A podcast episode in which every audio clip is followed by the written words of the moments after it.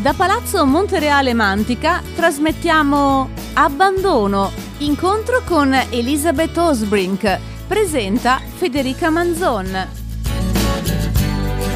Buonasera a tutti e a tutte, benvenuta a Elizabeth. Questa sera è qui Elizabeth con il suo ultimo libro tradotto in Italia da Iperborea, Abbandono. E, è un libro ingaggiante perché si può parlarne da tanti punti di vista, è una, è una storia, è un'avventura perché entriamo con l'autrice e attraversiamo mondi e epoche diverse. È un romanzo che potremmo seguire anche solo per i suoi personaggi, anche se non accadesse niente perché ha dei personaggi straordinari. ed è un libro che ci, ci interroga su cose in realtà che ci riguardano da vicino qualunque sia la nostra origine e la nostra provenienza. Io vorrei subito partire dal libro per poi lasciare il più tempo possibile la parola a Elizabeth. Al centro del libro c'è una protagonista che è la guerriera dell'oblio. Poi vedremo perché viene chiamata così, che è Catherine, è una ragazza in cui si incrociano, sulla cui persona si incrociano non solo tanti fili di destino e discendenze, ma anche tanti fili della storia dell'Europa, della storia direi quasi di un secolo del, della nostra storia, perché da un lato c'è il padre di, di Catherine, alle cui spalle stanno le storie degli ebrei ungheresi, le storie delle, delle portazioni, del nazismo e, e, tutto un filo di discendenza che pone le proprie radici nell'est dell'Europa.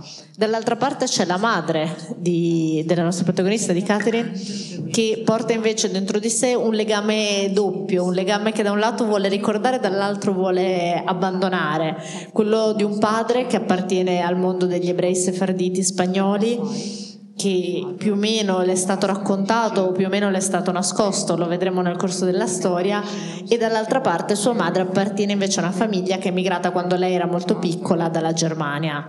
Quindi già, da, già dai nomi, già dai paesi che abbiamo nominato così rapidamente, voi capite che c'è dentro una mappa dell'Europa e di tutte le più grandi questioni che hanno attraversato quest'ultimo secolo.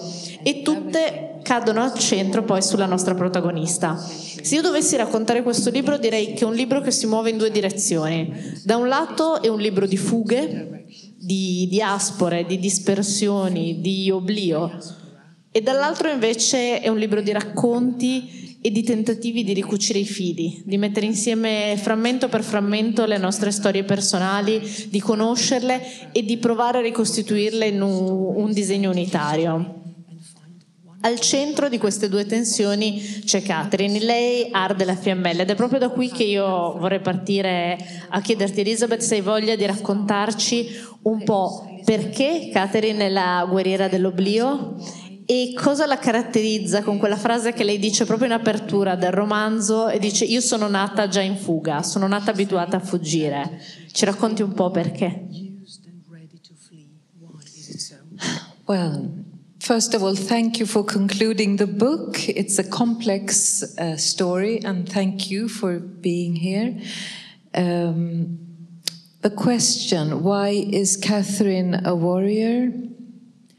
Well, Catherine is, of course, a woman in my age, looking very much like me. Uh, so I know her quite well. Do you want to? Yes. Innanzitutto grazie, grazie per questa sera, grazie di aver letto questo, questo mio romanzo che è complesso. La domanda è perché Cati è una guerriera. Cati chi è? Ah, è una donna che ha la mia età, è una donna che si presenta esattamente come me, quindi io la conosco direi abbastanza bene. And Well, there are several answers, but one answer to this is that I wanted to tell the story of my grandfather, Vidal Cuenca. He was born in the Ottoman Empire. He was a Spanish Jew. He spoke Ladino.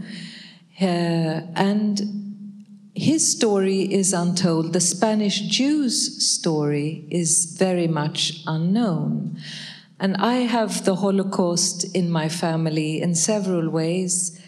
Uh, and there are some sentiments, some emotions connected to the Holocaust that are normal. We have uh, respect, we have sorrow, we have maybe shame.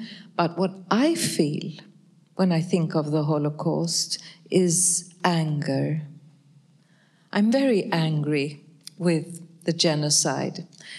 Uh, and this is why Catherine in the book becomes a warrior, because she is filled with this anger. And what she sees in the third part of the book makes her even more angry.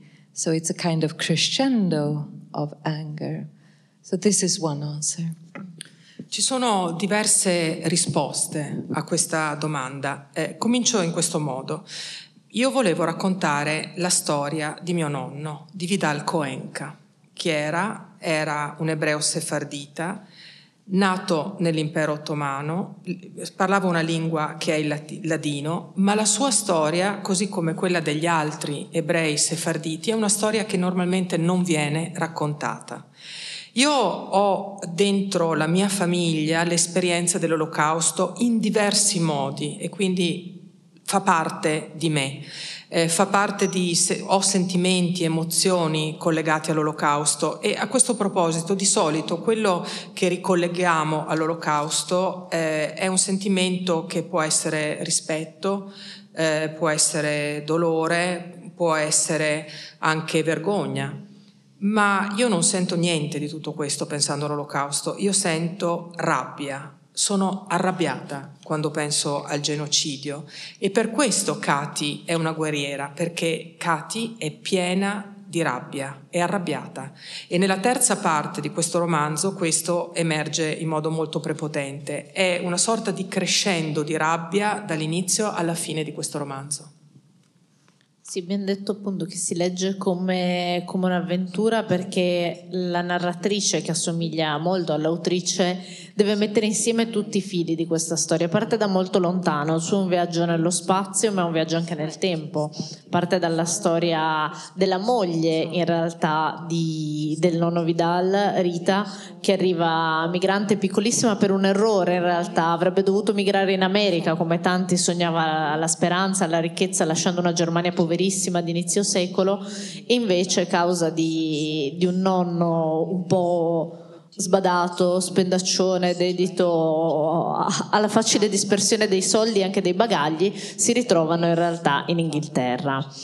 E, e, quindi io la prima cosa che vorrei dirti, vorrei, la seconda cosa che vorrei chiederti è tu adesso un po' lo raccontavi, ci sono delle tracce di questo romanzo che fanno parte della storia della tua famiglia un fil rouge è, è, spesso i tasselli che mancano, le cose che non sono state raccontate. Come hai iniziato tu da scrittrice a scavare? Perché noi abbiamo la sensazione di un lavoro archeologico e, e anche un po' di viaggiatrice che si lega alla geografia, dove sono i posti a farci capire la storia. Com- come hai lavorato alla costruzione della storia? Da cosa sei partita? Mm. Emotional archaeology. It's a new job. Uh, uh, yes, you're right. But this is because I felt from very early years that there were secrets in my family, and there was also taboos. And they were very, my mother told me not to speak about this, not to mention certain words. I mustn't say the word because my, my parents were separated. So I speak now about me, but it's about the book. Uh, so I lived with my mother, and I could not say the word Jew. I could not say the word father. I could not say the word Hungarian because my father was a Hungarian Jew. I could not say the word doctor because my father was a doctor.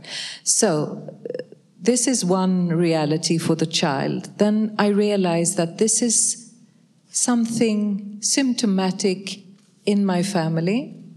There are secrets, there are words that weren't supposed to be told. And then, doing this archaeology on an emotional, private level, I realized that this is a part of the history as well, especially the history of the Spanish Jews especially of the history of the Spanish Jews in Thessaloniki. So it's a three part book London, Stockholm, where I grew up, and Thessaloniki. Hmm, yeah. I'll stop. Potremmo definirla una nuova professione, l'archeologia delle emozioni. È assolutamente corretto quello che hai detto nell'introduzione alla domanda. Io ho sentito a un certo punto che la storia della mia famiglia era caratterizzata dalla presenza di segreti e di eh, tabù. E questo anche perché mia madre eh, mi diceva che c'erano delle cose che non andavano dette, delle parole precise che non avrei mai dovuto pronunciare. Parlo di me, ma parlo naturalmente di, di Cati. I miei genitori erano separati. Io non potevo dire la parola ebreo, non potevo pronunciare la parola padre, papà, non potevo neanche dire ungherese perché mio padre era un ebreo ungherese, né potevo dire medico perché mio padre era un medico. Questa è la realtà in cui sono cresciuta e ho capito a un certo punto che era sintomatico della mia famiglia, il fatto che ci fossero segreti, il fatto che ci fossero delle parole che semplicemente non andavano dette.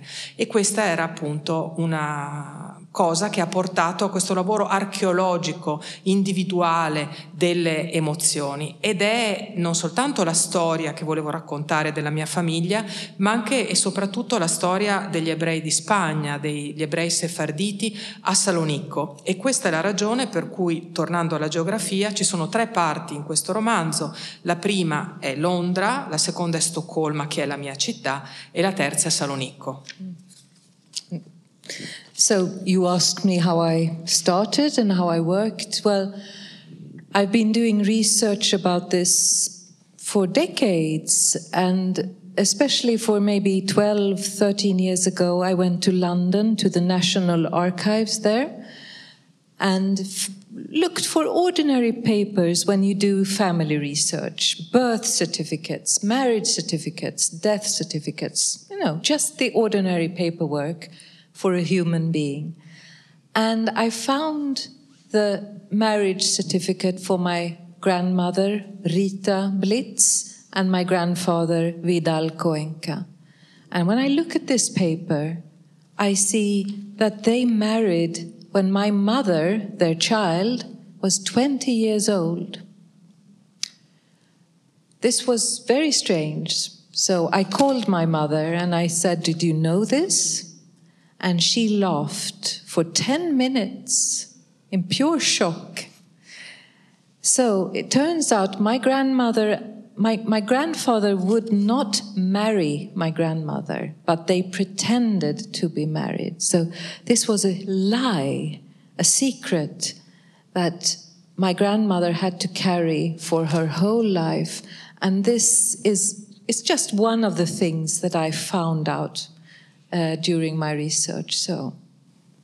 Mm.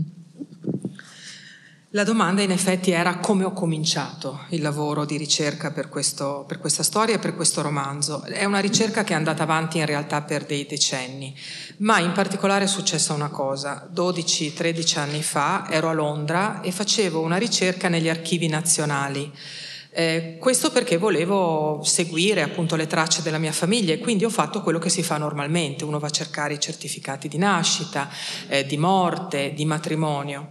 Una cosa normale che fanno tutti e ho trovato a un certo punto il certificato di matrimonio di Rita Blitz, mia nonna, e Vidal Coenca, mio nonno, e ho visto che si erano sposati quando mia madre aveva vent'anni. Una cosa che non sapevo e stranissima. Ho chiamato mia madre e le ho chiesto, lo sapevi? E lei, che non lo sapeva, per dieci minuti non è riuscita a smettere di ridere, ma per lo shock che aveva provato per questa notizia. Mio nonno non aveva voluto sposare mia nonna per lungo tempo avevano fatto finta di essere sposati e questa era una bugia e allo stesso tempo era un segreto pesante che mia nonna aveva dovuto portare con sé per tutta la vita e questa è stata solo una delle cose che ho scoperto della mia famiglia. So, he was not a bad man. He loved my grandmother, so why didn't he marry her? Why did she have to lie? Why did she feel this shame of being unmarried? Uh, it was a terrible shame. So this is this is the question that opens up the whole story. Why did he not marry her? E non è che fosse un uomo cattivo, mio nonno, amava mia nonna, allora perché non l'ha sposata? Perché ha costretto mia nonna a sopportare questa bugia, a sopportare la vergogna di essere in un rapporto che non era appunto un matrimonio, che al tempo era una terribile fonte di vergogna. Questa è la domanda che ha portato a tutta la storia, è una domanda aperta, perché? Perché non ha voluto sposarla? Avete capito già da, da, queste prime cose che sta raccontando Elizabeth che un ruolo centrale nel romanzo ce l'hanno anche le parole. Le parole qui hanno un peso come le cose, come gli eventi che condizionano la vita delle persone e non solo delle per- prime persone, ma anche delle generazioni a seguire. E c'è una parola nel libro che ha un peso particolare, che è la parola ebraica herem. Volevo chiederti se volevi... Herem. Herem. E volevo chiederti un po' se, se, ci spiegavi cosa significa e qual è il peso che questa parola ha nella vita dei tuoi personaggi. Well, herem is a word that I learned during doing research for this book. I don't know Ladino, the, the, the language of the Spanish Jews. I don't know Hebrew. I don't know these things. But I learned that harem is what happens if you break the rules of the group. So it's a kind of honor thinking, it's a kind of clan thinking. And what my grandfather did when he fell in love with this poor German British woman that became my grandmother is he broke the rules. He fell in love with someone who wasn't a Spanish Jew, and he even had children with her.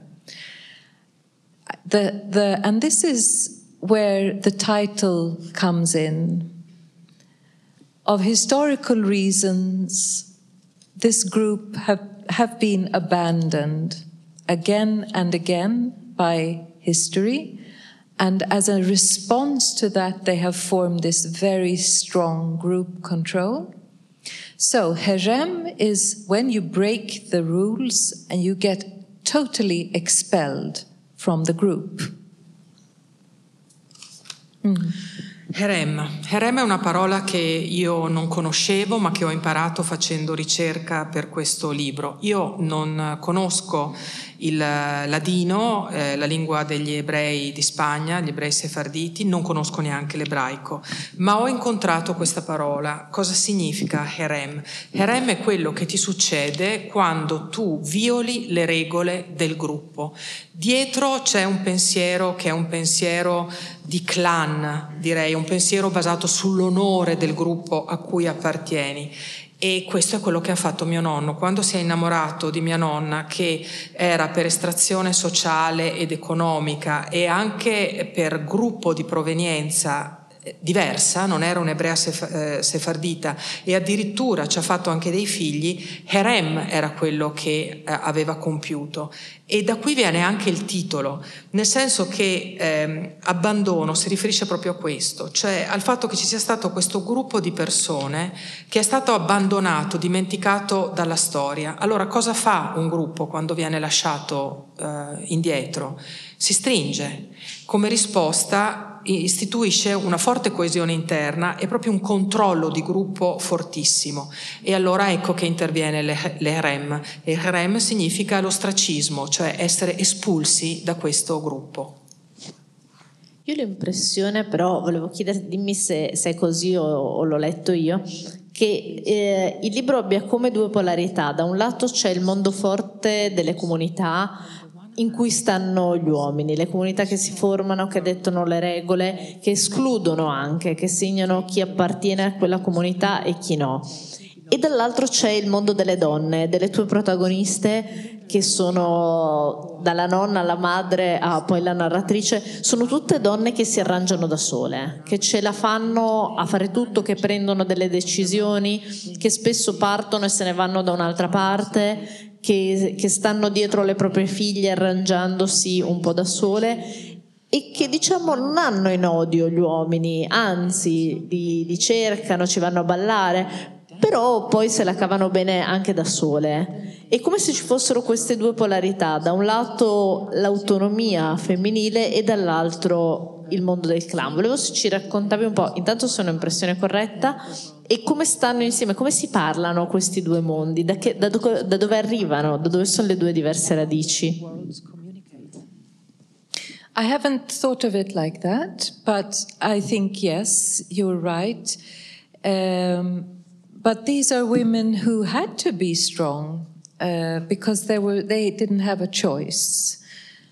And I think my grandfather, being the only man in this story, but the center of it, uh, he was he was maybe weak, but I think the peop- the person who he was really afraid of was his mother uh, it's his mother who kept this social control alive. So I come from a line of very strong women, definitely, and uh, this is not always a good thing. Non ci avevo mai pensato in realtà in questi termini, ma in realtà è vera questa, questa interpretazione. E mm, bisogna anche dire che sì, queste donne sono assolutamente forti ed è un dato di fatto ma non è che avessero tante altre opzioni e tante altre possibilità di scelta. E poi c'è mio nonno, l'unico vero uomo, insomma l'unica vera figura maschile presente e potremmo anche pensare che forse fosse un uomo un po' debole, ma in realtà la persona che temeva di più, di cui aveva veramente paura, non era un altro uomo, era sua madre. Era la madre di mio nonno che era la depositaria del senso della comunità, del gruppo, che esercitava il controllo sociale sulla, sulla comunità. Insomma, io vengo da una ascendenza e discendenza di donne forti. Non sono sicura che questo sia sempre un bene. C'è un, un, gesto che le donne forti del tuo libro replicano in modo simile ma, ma forse con un peso e un significato diverso. A un certo punto, quando Rita e la sua famiglia migrano a Londra, si sono appena insediati questi bassi fondi dove si vive a fatica tra la sporcizia e, e la miseria. A un certo punto capiscono che è essenziale fare una cosa: cambiare il proprio nome cambiare i nomi e i cognomi, inglesizzarli. Non è una scelta facile, eh, un fratello, la, la madre si fanno resistenza, ma poi alla fine decidono di cambiarlo. Ugualmente, ma forse con le differenze, molto tempo dopo, in Svezia, la madre della nostra protagonista arriva a casa con un elenco di cognomi scelti dall'anagrafe svedese, tra cui scegliere il proprio cognome per ricostruirsene uno completamente nuovo. E io quindi volevo chiederti qual è il peso di questi cognomi?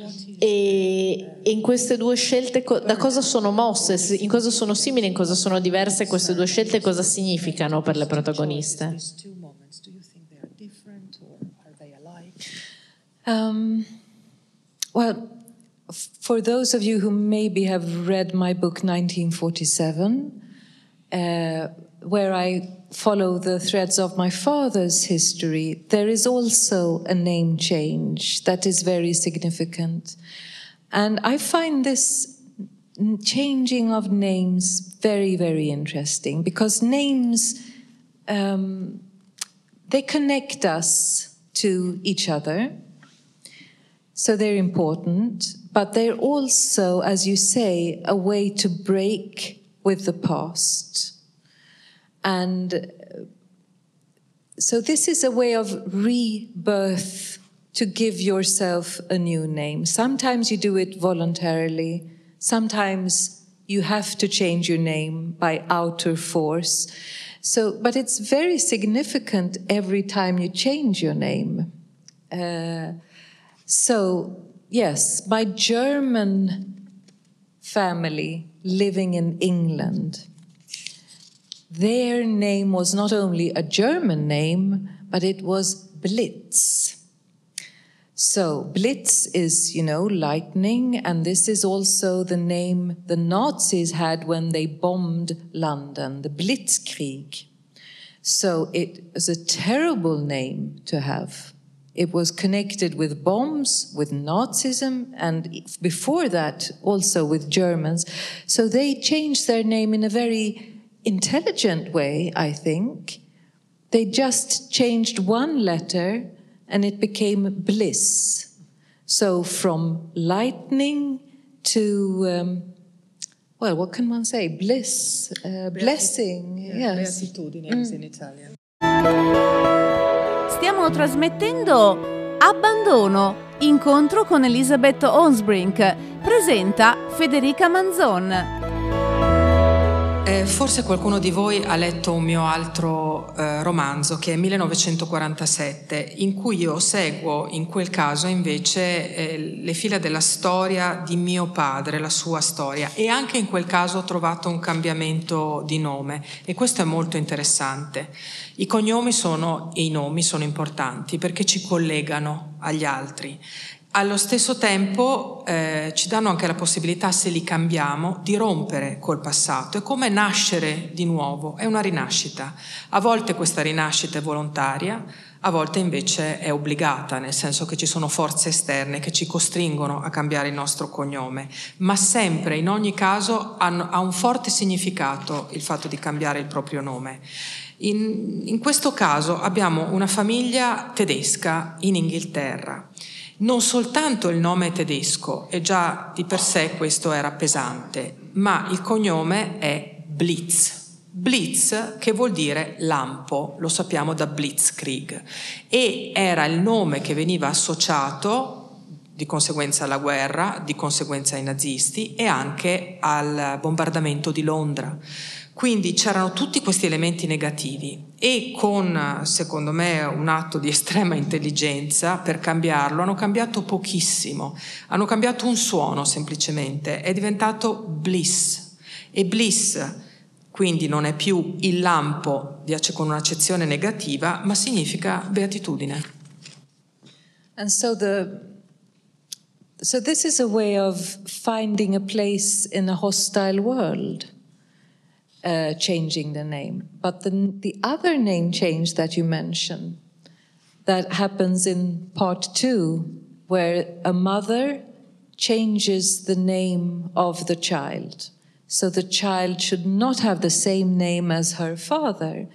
This is, I mean, it's the same symbolic, but the purpose is to estrange two people from each other. Uh, so this is a part of the same taboo, not being able to say the, na- the father's name or the father shouldn't exist. It's a way of erasing him from history.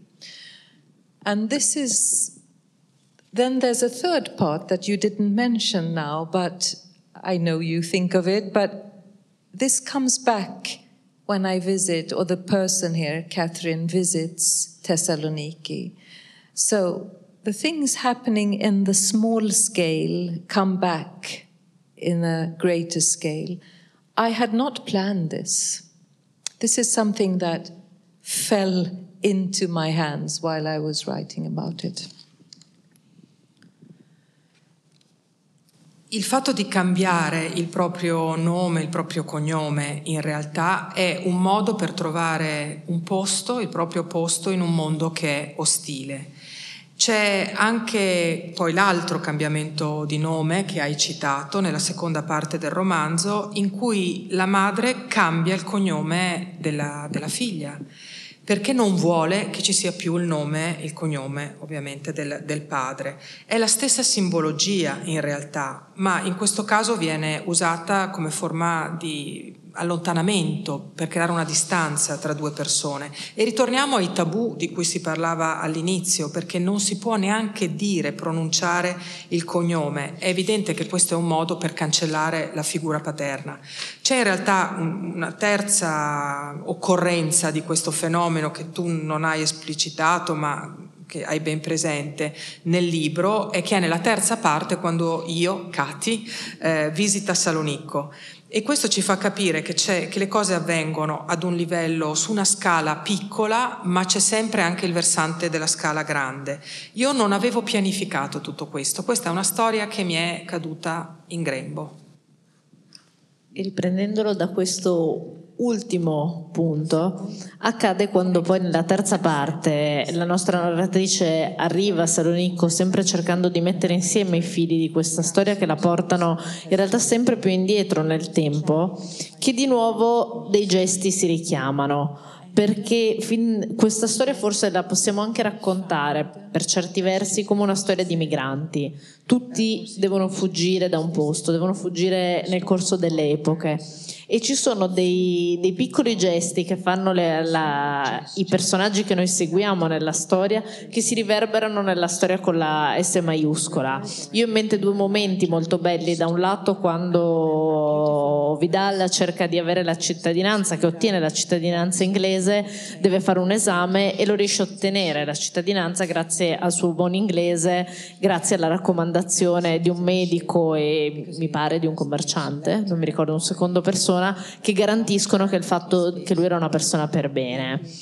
E poi c'è un secondo elemento che è un filmino che, che rimane del giorno del, del battesimo della protagonista che, che, rimane lì come un filmato che ha un valore nella loro storia, come un tentativo in qualche modo di scongiurare quello che era stato il passato. Quando tu però, tu, Katie, andate nel passato a ricostruire la storia degli ebrei sefarditi che dalla Spagna muovono a Salonicco, questo tentativo di rendersi cittadini di uno Stato, camuffandosi, cambiando i nomi, convertendosi a volte, facendo finta di essere chi non si è, è una traccia che rimane in, in tutta la tua storia. Volevo chiederti se, se, anche qui l'hai scoperta scrivendola o, o se era una cosa che avevi in mente fin dall'inizio da cui sei partita.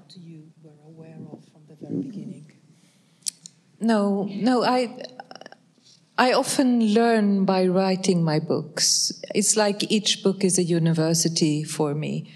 Uh, so, my ambition when I started to write this book was to try and connect this very um, wide family story and try to collect it uh, and to make sense of it and also try to understand my childhood and my mother. Why, why wasn't I allowed all these words? Why did I have to lie about having a Jewish background? All these things. I wanted to understand it. So, what I find is, of course, a psychological answer to this, but I more and more realize that the answer is historical. And you mentioned the baptism. Uh, this is the child that I once was. I'm carried into a church uh, and I am baptized when I'm a baby. So, why am I baptized? I have the Holocaust in my family. No one are believers. I am baptized because they thought it would protect me from evil. Uh, and when you look at the Spanish Jews' history and you go back to when the Inquisition starts in Spain, and yeah, you know all this, but they have to baptize, they have to become baptized to survive. This is the first step of the Spanish Inquisition. So suddenly the history was echoing. And maybe I started to understand my family history a bit more. And if I can just say one thing more, what is so magic about it? Because when I wrote it, I asked myself, who is interested in this? This is my stuff. This will interest no one.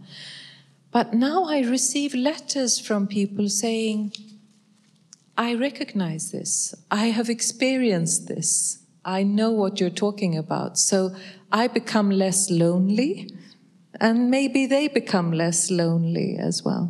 Hmm. Was it too long? No, it's fine. Thank you very much.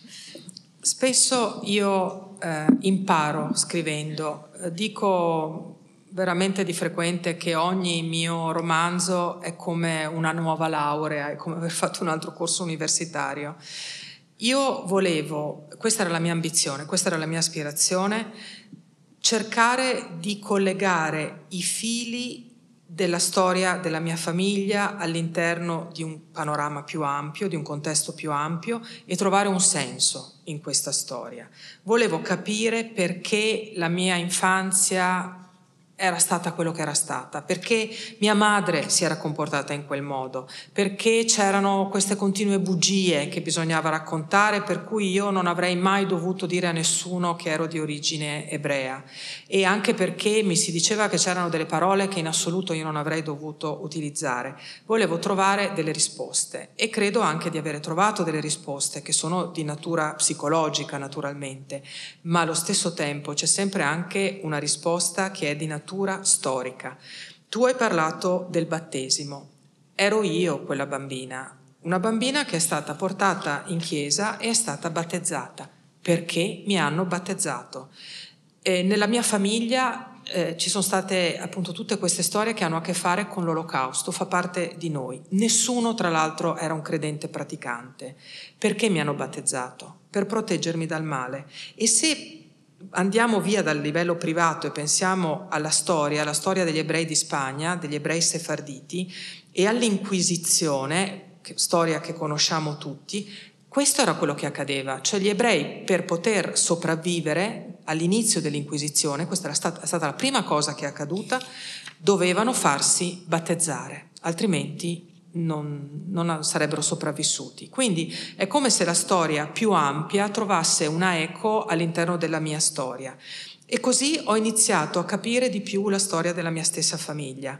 Aggiungo una cosa sulla magia dello scrivere, che è questa, perché mentre scrivevo tutto questo, mi chiedevo, ma a chi può interessare questa storia? Se non a me. Queste sono soltanto cose mie chi altro troverà un interesse? Però io questa storia l'ho scritta e mi arrivano delle lettere di persone che mi dicono ho letto il libro, mi ci ritrovo, mi riconosco, ho fatto la stessa esperienza, ho gli stessi sentimenti e allora penso che queste persone, leggendo questa mia storia, si sentano meno sole e io mi sento meno sola, visto che la condividono con me.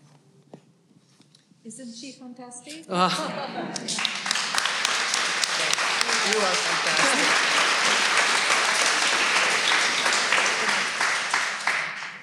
A questo proposito di cosa accade quando scriviamo questo tipo di storie, ho, una curiosità. Di solito ci sono due modi in cui raccontiamo i romanzi e le storie inventandole completamente, creiamo dei personaggi di fantasia che la maggior parte delle volte se il romanzo funziona ci piacciono, li amiamo anche quando sono terribili e sviluppiamo un rapporto con questi personaggi, modalità 1. Modalità 2 invece andiamo a cercare una storia nel mondo reale, studiamo, studiamo i personaggi, costruiamo attraverso i documenti la storia e quei personaggi diventano nostri e ce ne appropriamo. Tu fai invece una cosa più difficile, stai in un punto nel mezzo in cui racconti dei personaggi che sono la tua famiglia, che conosci molto bene, accedi a dei documenti, fai delle ricerche, non sempre ti riesce, delle volte gli archivi trovi delle cose, delle volte quegli archivi non esistono più. Com'è stato in questo caso maneggiare dei personaggi che alla fine era la tua famiglia? Come sono stati? Ti sono sempre piaciuti? Ti sei trovata a tuo agio? Hai scoperto delle cose che te li hanno resi diversi da quelli che li immaginavi? Mm. Well, I wouldn't recommend doing this. uh, I mean, I write about my grandmother. I knew my grandmother very well. She was a angry little woman, uh, but I loved her and she loved me. But writing about her, yeah, I was quite safe because I knew this. But my mother, she hates this story. So uh, it's been a big problem in my family that I wrote this book. Um, so that's one answer to it. It's, it's difficult. But when I have written my non-fiction books, I have this question to myself. Um, is it possible to write about checked and checkable facts, but use a poetic language? Can we combine uh, non fiction with poetry? So every book I've written is a way of trying, if it's possible, to combine this. This time I chose the instruments of fiction. I'm inside my grandmother's head. Uh, so the question is turned around. Is it possible to use the poetic language uh, and still tell the truth in a fact checked way. So it sounds the same, I realize this, but I just come to this question from another direction. So actually, I think I write in the same way all the time, but um, mm, was this an answer? Okay. Quello, l'operazione che ho fatto io non la consiglierei in realtà a nessuno. Eh, io volevo scrivere di mia nonna. Mia nonna era una donna piccolina, minuta, estremamente arrabbiata, che conosco e ho conosciuto bene. Ci volevamo molto bene, ci siamo amate e da quel punto di vista mi sentivo tranquilla e sicura. Altra cosa, mia madre. Mia madre ha odiato questo libro al punto che è stato un, veramente un problema per la mia famiglia quando è uscito il fatto che io lo abbia scritto. Quindi è difficile fare un'operazione come questa, cioè affrontare questi personaggi e conoscerli in questo modo. Ma eh, c'è una cosa che succede soprattutto quando scrivo eh, non narrativa, non fiction e mi pongo una domanda, mi chiedo, è possibile parlare di fatti verificati e verificabili con un linguaggio che è il linguaggio poetico? Cioè è possibile fare questo perché io ho questo intento, questa volontà di mettere insieme, chiamiamola saggistica, chiamiamola non fiction, questo tipo di narrativa e la poesia dall'altra parte. È un tentativo che faccio sempre, questo è il mio elemento di interesse. Questa volta ho fatto un'operazione che sembra uguale a raccontarla adesso, ma in realtà è diversa perché prende le cose dal lato opposto. Cioè ho scritto una storia narrativa e ho portato i fatti della realtà eh, in questa storia. Perché dico che è un'immaginazione? Perché io sono nella testa di mia nonna, cioè parlo e do voce ai pensieri di mia nonna e degli altri personaggi. Quindi la domanda che suona sempre la stessa in realtà è presa dall'altro versante, cioè si può usare un linguaggio poetico eppure dire comunque la verità, raccontare la realtà?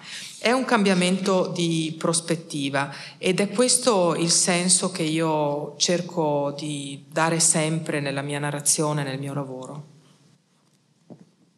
Questo forse anche perché nei tuoi libri noi ritroviamo la, la fiction con sul, col suo pieno potere di dirci qualcosa sul mondo, qualcosa anche che ci riguarda. C'è una cosa che vorrei chiederti ancora perché la, una delle cose più belle del, dei libri di Elizabeth è la sua capacità di di raccontare nel dettaglio i, i luoghi, i paesaggi, le strade che sia Londra o che sia Salonicco. E dico Salonicco perché c'è un, una grande parte del romanzo in cui noi non solo vediamo la Salonicco dove va la nostra protagonista oggigiorno a cercare di re- recuperare la sua memoria, ma la memoria della sua famiglia, ma c'è anche una Salonicco immaginata, la Salonicco della storia, dove arrivarono gli ebrei sefarditi in fuga dalla Spagna dopo che un editto li, li scacciò. Ecco, a me ha molto impressionato questo racconto che fai perché è molto potente e ci fa da un lato pensare che ci sono state nella storia d'Europa poche città se io le dovessi nominare direi Salonicco, Sarajevo, Odessa, che hanno incarnato un, un, modo di vivere che non saprei chiamare in altro modo che europeo, un modo in cui stavano insieme tante lingue, tante religioni, tanti modi di stare insieme, tu lo racconti, a Salonico si parlavano almeno tre lingue, di, poi, di cui la quarta era l'ebraico o il ladino degli ebrei sefarditi.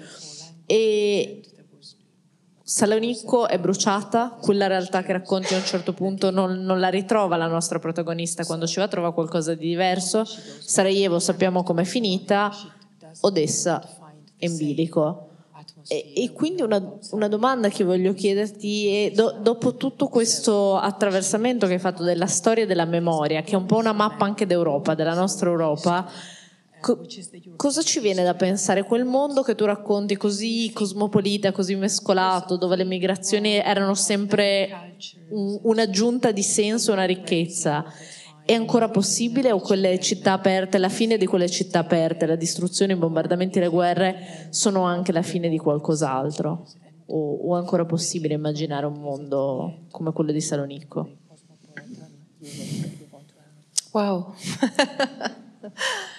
no, it's definitely not the end of, of anything. Um, there is migration all over the place. We know that, we see that. And what we, I believe, we're now in a state of backlash. Uh, things have happened uh, that are different, difficult for a lot of people to handle. And I think it's the same backlash that is going on in America. I think after having a black president, there had to come a Trump we are in the era of backlashing right now. And in my country, Sweden, there was a terrible election last Sunday where the right wing populist, ethnic, nationalistic party grew so it's bigger than it's ever been. This is a really terrible bunch of people, I think. Uh, but I think we are we are in this backlash era. And if we see it in that way, we also know that there is an end to the backlash. And we can get to that end quicker if we want to, if we work for it. But it's definitely, there is an end to it. Che domanda. La risposta è che no, non siamo alla fine di niente. E per tornare alla migrazione, la migrazione c'è, la vediamo, ce n'è tantissima e, e continuerà. E vediamola in un altro modo. Io credo che possiamo definire questa nostra epoca come l'epoca dei contraccolpi, cioè delle reazioni opposte ad una situazione precedente eh, per cercare di gestire in realtà la situazione. Per esempio negli Stati Uniti c'è stato un presidente nero e poi è dovuto arrivare Trump. Anche in questo caso è stata una reazione e una controreazione. Qualche giorno fa, pochi giorni fa, in Svezia ci sono state le elezioni e c'è stata una crescita incredibile di un partito che è un partito di estrema destra, nazionalista, populista, razzista. Persone per me assolutamente terribili. Anche questo è stato un contraccolpo rispetto alla situazione precedente. Allora, se noi adottiamo questa prospettiva, capiamo che se c'è una reazione, una controreazione, poi di nuovo può finire la controreazione. Sta a noi fare in modo che questo processo avvenga più velocemente e arrivarci più in fretta. Ti voglio chiedere solo un'ultima cosa perché il tempo sta ormai quasi finendo, però c'è, c'è una cosa che secondo me è una posta in gioco importante, no, non solo di questo tuo ultimo tuo libro, e del modo in cui tu lavori con la storia, con la memoria perché la memoria è una materia difficile da maneggiare, lo sappiamo, mem- a un certo punto la tua protagonista dice una frase bellissima, secondo me dice è necessario un po' di oblio nella vita per riuscire a vivere Anni fa uno scrittore israeliano, forse l'ultima volta, Abraham Yoshua, che venne in Italia, disse questa cosa che mi colpì molto, detta da, da uno scrittore di Israele, che era basta, basta smettere di ricordare, dobbiamo lasciar cadere delle cose per poter costruire un futuro. Allora, la memoria quando la, la maneggia la politica è sempre una, una, materia difficile, ce l'ha insegnato la storia passata qua vicino con le guerre balcaniche, ce lo sta insegnando la guerra in Ucraina. Spesso il ricorso alla memoria diventa una manipolazione della memoria, ritornare a, a delle radici per creare una mitologia che diventa identitaria e pericolosa. Nelle mani di un romanziere invece la memoria può diventare qualcos'altro come lavori tu quando hai in mano questa materia? Cos'è per te la memoria e, e qual è lo spazio che invece un romanziere può dargli per tenerla viva perché non sia solo oblio, ma perché non diventi strumento identitario di conflitto? Mm. Well, my answer to that is going back to ancient Greece, to the oracle in Delphi. Because according to the myths on the before entering into the oracle do you say oracle in english? Yeah. Yes. there was some writing on the wall and it said in greek know thyself. This becomes the motto of socrates and then plato and all that but it's actually uh, one of my the way I, it's like a torch in the dark for me. Because it goes for the individual, it goes for a nation. Know thyself. It's not about becoming fixated with the past, and it's not about forgetting or uh, expelling the past. It's about knowing the past, the good sides and the bad sides because that's that's when you um, when it stops being manipulative and it, you stop uh, using it. You know there are good things and you know there are bad things, but you know them. You acknowledge them. Uh, so this is uh, this is the way I look at history. And also, I, I think that we are very quick at drawing a line between presence and past. I think the past affects us much more than we understand, and therefore we must know something about the past, otherwise, we're affected by things that we don't know, and that's always a dangerous situation. So it's, it's all about knowing oneself. Mm. La risposta eh, mi costringe a tornare indietro nel tempo, mi porta nell'antica Grecia e quel, all'iscrizione che dicono eh, appunto ci fosse all'ingresso del tempio dell'oracolo di Delfi. Eh, c'è scritto appunto sul muro, c'era scritto conosci te stesso. Eh, una frase che hanno poi fatto propria Socrate e Platone, ma è anche la mia frase, è il mio faro nella nebbia, è la luce che illumina l'oscurità. Io credo che questo conosci te stesso debba valere sia per l'individuo che per una nazione. Questo significa non fissarsi sul passato, non rimanere fissi sul passato e nel passato, ma neanche dimenticarselo Significa invece conoscerlo, conoscerlo con le sue parti buone, con le sue parti cattive, perché se è così allora non lo manipoliamo più, non lo possiamo più usare, lo conosciamo nel bene e nel male, lo riconosciamo. Io ho questa visione della storia. Noi siamo bravi e rapidi nel tracciare una linea netta tra passato e presente, ma spesso ci dimentichiamo quanto il passato ci influenzi. E eh, se non lo conosciamo, il passato, significa che siamo influenzati senza esserne consapevoli e questo è un pericolo veramente grosso. Per cui tutto ritorna a conosci te stesso. Ed è quello che ci fanno fare un po' i tuoi libri, aprendo delle finestre su personaggi diversi e sempre con storie individuali. Io credo anche noi evitiamo il pericolo delle generalizzazioni e quindi delle manipolazioni. Io ti ringrazio, Elisabeth, di tutte queste cose che ci hai raccontato, ma soprattutto dei tuoi libri. Ringrazio Claudia, ringrazio voi per questa serata e lascio all'autrice al firmacopie qui fuori per chi ha voglia di farsi firmare una copia.